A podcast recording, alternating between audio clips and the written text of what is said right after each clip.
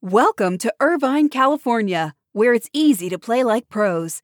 At the heart of Irvine's competitive culture is Great Park, the region's premier 194 acre multi sport complex, equipped for youth teams to Olympians and everything in between. Plus, Great Park's expansion is underway. With near perfect weather and a thriving sports scene, Irvine is the place to play. Visit destinationirvine.com for more information.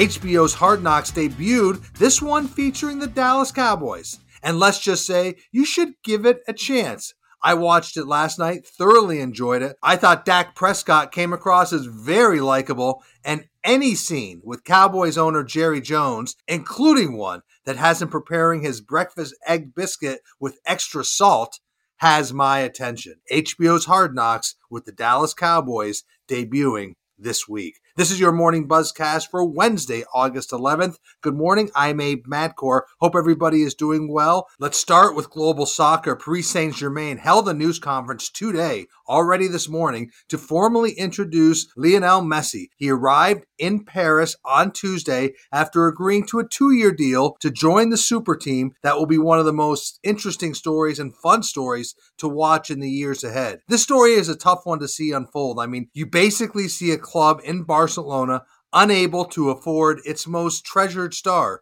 He didn't want to leave, but now he goes to a club that is financed by the Qatar Wealth Fund, and that will pay him about $41 million a year. Now, remember, that is far less than he made at Barcelona, as that club has been hindered by debt and financial obstacles. A lot of business angles to this story, as two of his sponsors, Gatorade and Anheuser-Busch, are already running social video efforts trumpeting the star's arrival in Paris. Meanwhile, the team's social media accounts experienced amazing growth over the past few days on news of Messi's signing. The club, followed by almost 40 million users on Instagram, gained over 200,000 followers per day over the last few days. Meanwhile, the team's Spanish language Twitter account gained almost 9,000 new followers since last Friday. So certainly a new era with Lionel Messi at PSG and in the jewel city of Paris. One story that will be very fun to watch. Let's shift to baseball. Fox and Major League Baseball are seriously pumping up and hyping up the Field of Dreams game that will take place tomorrow in Iowa. Our John Ourand is actually going to the game, and it's turning out already to be a financial hit for Fox. Fox Sports will bring in more ad revenue from the game Thursday night than from any other regular season game during the network's 25 year relationship with Major League Baseball. That's not surprising, but it's still a good story for Fox. Advertiser response has been so strong that Fox hopes that Major League Baseball will turn this into an annual event. Advertisers had to buy into the game as part of the network's overall baseball package, meaning they couldn't just buy the game as a one off. And Fox put a premium rate against this inventory in their overall regular season package, just like they would with All Star game inventory, for example. Also, not surprisingly, advertisers include a lot of Major League Baseball's official sponsors Chevrolet, T Mobile, Geico is the event's presenting sponsor. Now, overall, there's a lot of interesting buzz around this game. Some believe this has the feel of the NHL's first Winter Classic game in 2008. MLB is bullish about the concept and the way it can drive interest in the game. It's using the game as a key hospitality play, inviting some of their best customers to Iowa. Well, they'll partake in a number of activities around that famed Field of Dreams, which is adjacent, of course, to that cornfield in Iowa. Most people attending the game are flying into either Chicago, Milwaukee, Cedar Rapids, and then they have to drive a few hours. Let's just say it's not a very easy site to travel to, but overall, it should be visually stunning for viewers. I've already seen images of the field and the setup, and it looks great.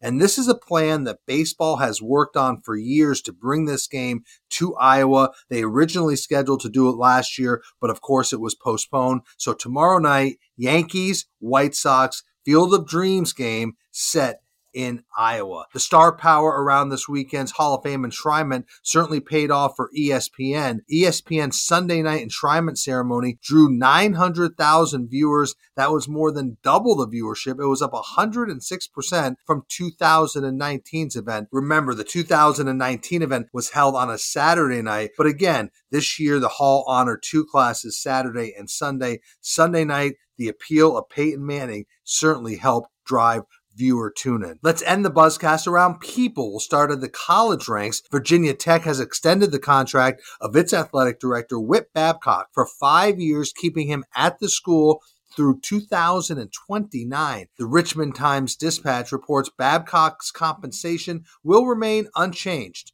He'll continue to earn an annual base salary of $635,000, an annual raise of 5%, and a retention bonus each year of $230,000 and an annual deferred comp plan of $100,000. So you add all that in, Whit Babcock has a nice five year extension through 2029. Meanwhile, the Whit Babcock executive tree grew yesterday as Missouri officially hired his former colleague, Desiree Reed Francois, signing her to a six year contract with an annual salary of $800,000 before incentives. She will be formally introduced in Columbia during a news conference this morning. Now, remember, she worked with Whit Babcock at Virginia Tech, and then she went to University of Nevada, Las Vegas, where she has been athletic director for the last few years. She officially starts her role at Missouri on August 15th, and she becomes the second female athletic director in the SEC. Candice Storey Lee is the athletic director at Vanderbilt. More diversity in the ranks of MLS leadership as Minnesota United named Shari Ballard, a career long executive at Best Buy, as the team's new CEO. She'll take over the role at the end of 2021. She'll replace Chris Wright, who we've talked about on the Buzzcast. He joined the MLS club in the fall of 2017. Chris Wright has been very successful in terms of getting that franchise to be where it is today. It's in a great new stadium. It's got a strong fan base. Minnesota United is seen as one of the better run MLS teams. Now comes Shari Ballard. She spent 26 years at Best Buy, so a non traditional hire. She's held leadership roles inside the company stores, at human resources, in legal, and in international operations. So she will bring certainly a different mindset, different experience to leading an MLS team. Minnesota United managing partner Bill McGuire said the team's ownership group wanted to find someone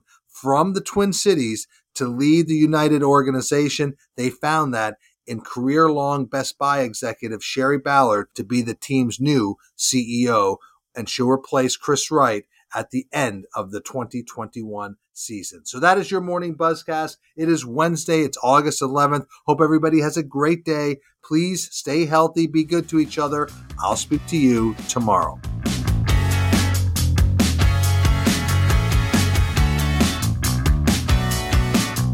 Welcome to Irvine, California where it's easy to play like pros.